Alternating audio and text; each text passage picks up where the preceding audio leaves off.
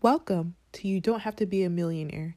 My name is Happiness. This podcast is for millennials and above. We are increasing financial literacy.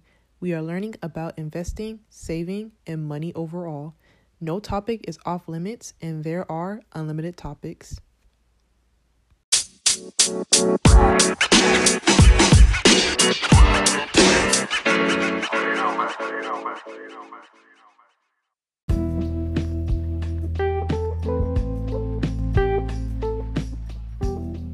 Hello, wonderful people, and welcome back to You Don't Have to Be a Millionaire. If you do not know me, my name is Happiness, and if you heard the intro, you already know what this is about.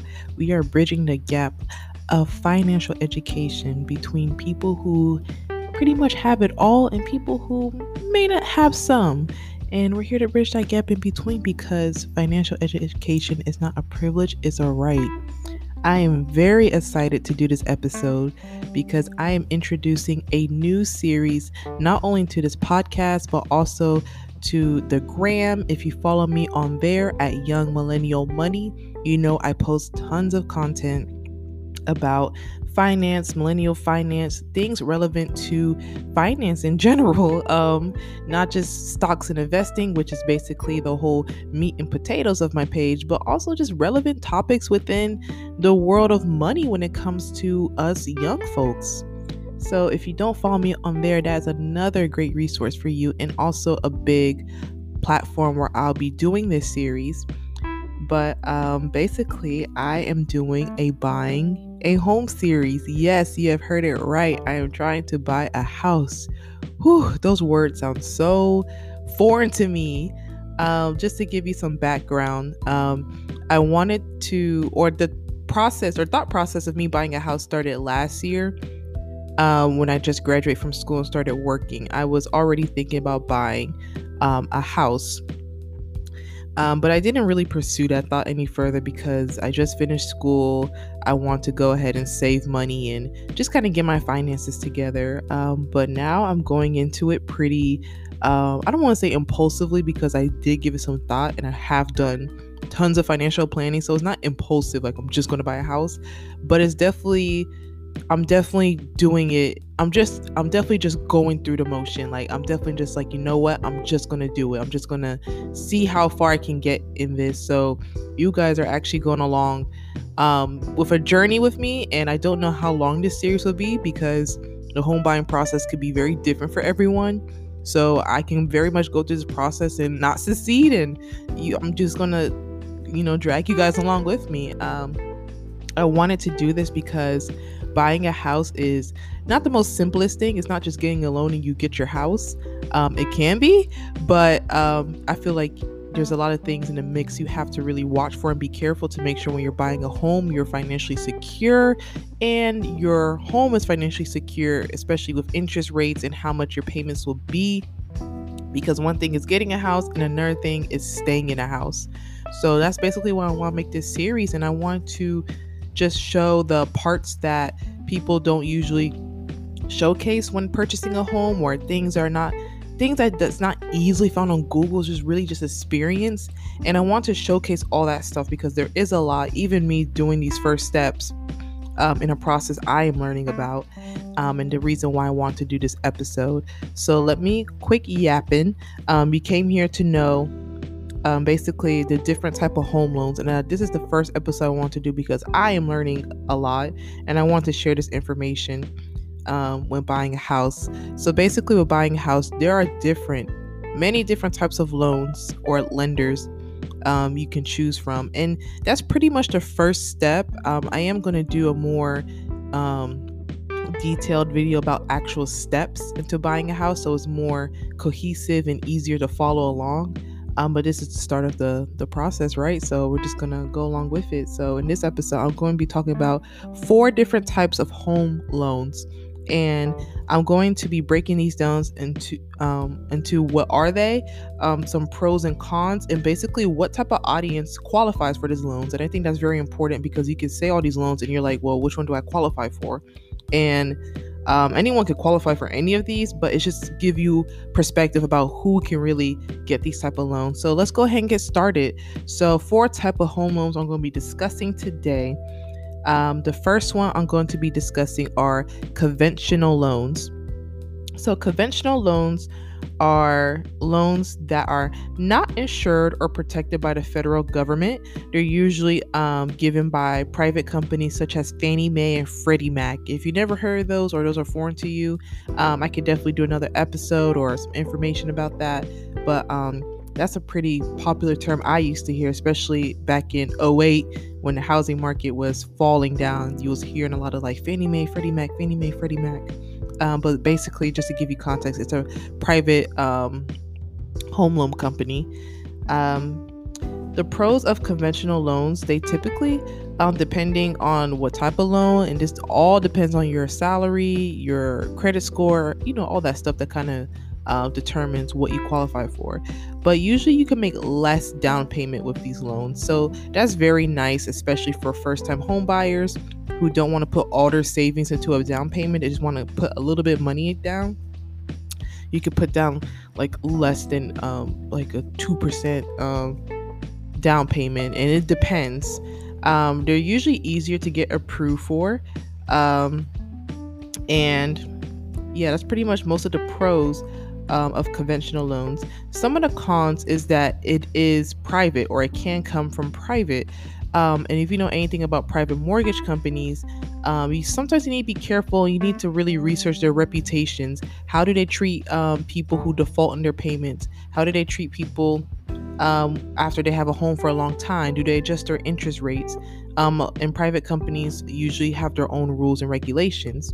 And with that con, um, it also just goes along with... Um, um, Like I said, like anything can happen with the interest rates. Uh, you can have wavering interest rate. Your interest rates can go up. So that's one thing with pri- um, with private loans. And conventional loans are not insured or protected by the federal government. So that's another thing. You may have to come out your own way to get mortgage insurance um, to make sure that the lender, which is uh, what um, the lender is protected, and you are protected if anything were to happen. Um, in terms of the type of buyer for this loan. Um, it's, it's basically for people that may have like an average credit score. Um, it's not it's not um, terrible credit score, but it's not like perfect. Um, and basically, you don't want to put too much of a down payment on. Um, this loan is kind of generally for the general population. If you just have like a basic salary and a you know basic um, cr- credit score and things like that, you can get a conventional loan. The second home loan I'm going to discuss about is F H A. F H A stands for Federal Housing Administration, and this is a home loan that is a part of the uh, United States Department of Housing and Urban Development. A F H A loan is known for being a great loan for first-time homebuyers um, if you qualify.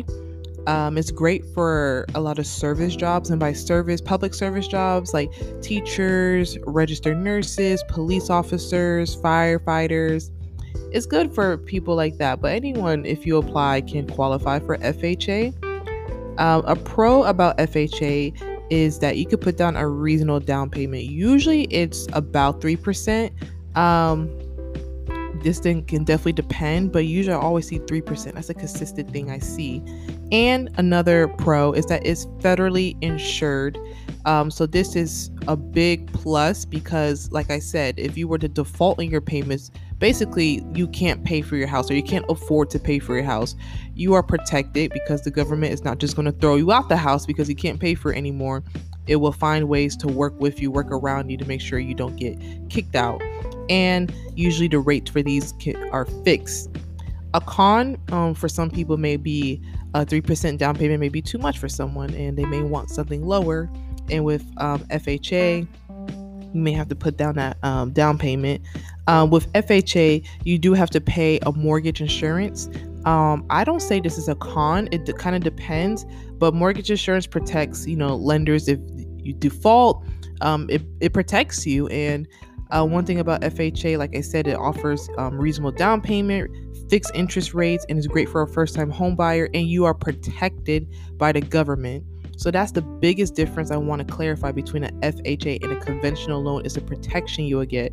Private companies, as anyone can know, they can do anything they want. But with government, you know, there's steps and process to things. I know the government could be a little, you know, we got a little opinions about them, but, you know, F H A is very good for your house to be federally protected. The third loan I'm going to discuss about are V A loans or Veterans Affairs. Um, it's obviously given by the U S Department of Veterans Affairs. Um, and for V A loans, they don't actually make the loans themselves, but they basically pair you with the right mortgage um, and the right company for you to buy your house through. Um, a pro about this is that if you qualify, you don't even have to make a down payment, and it's much easier to qualify for than a conventional loan. Um, I didn't find too many cons with this. Uh, obviously, this is very inclusive to people um, that are in the military um, or people that um, served before or within the Veterans Affairs. So that could be a con to the normal person. Um, if you want to uh, search, if you qualify, that's one thing you can do. The fourth type of loan, and this isn't so much of a type of loan, but these are like type of mortgages. I guess mortgages is a loan, right? But um, just a type of mortgages. But when you are buying a house, you want to look into whether you are going to have a fixed rate or an adjustable um, interest rate. And the pros and cons for this is obvious. And I say it's obvious because, for example, if you were to buy a house for two hundred thousand dollars at a fixed rate, meaning that it is set, it is not going to move up, it's not going to move down, it is fixed and it's staying right there.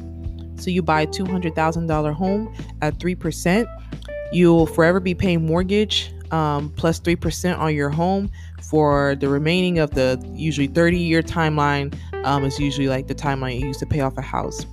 An adjustable um, mortgage rate is the interest rate that is variable. So this can change. And there's a lot of different types of adjustable rates.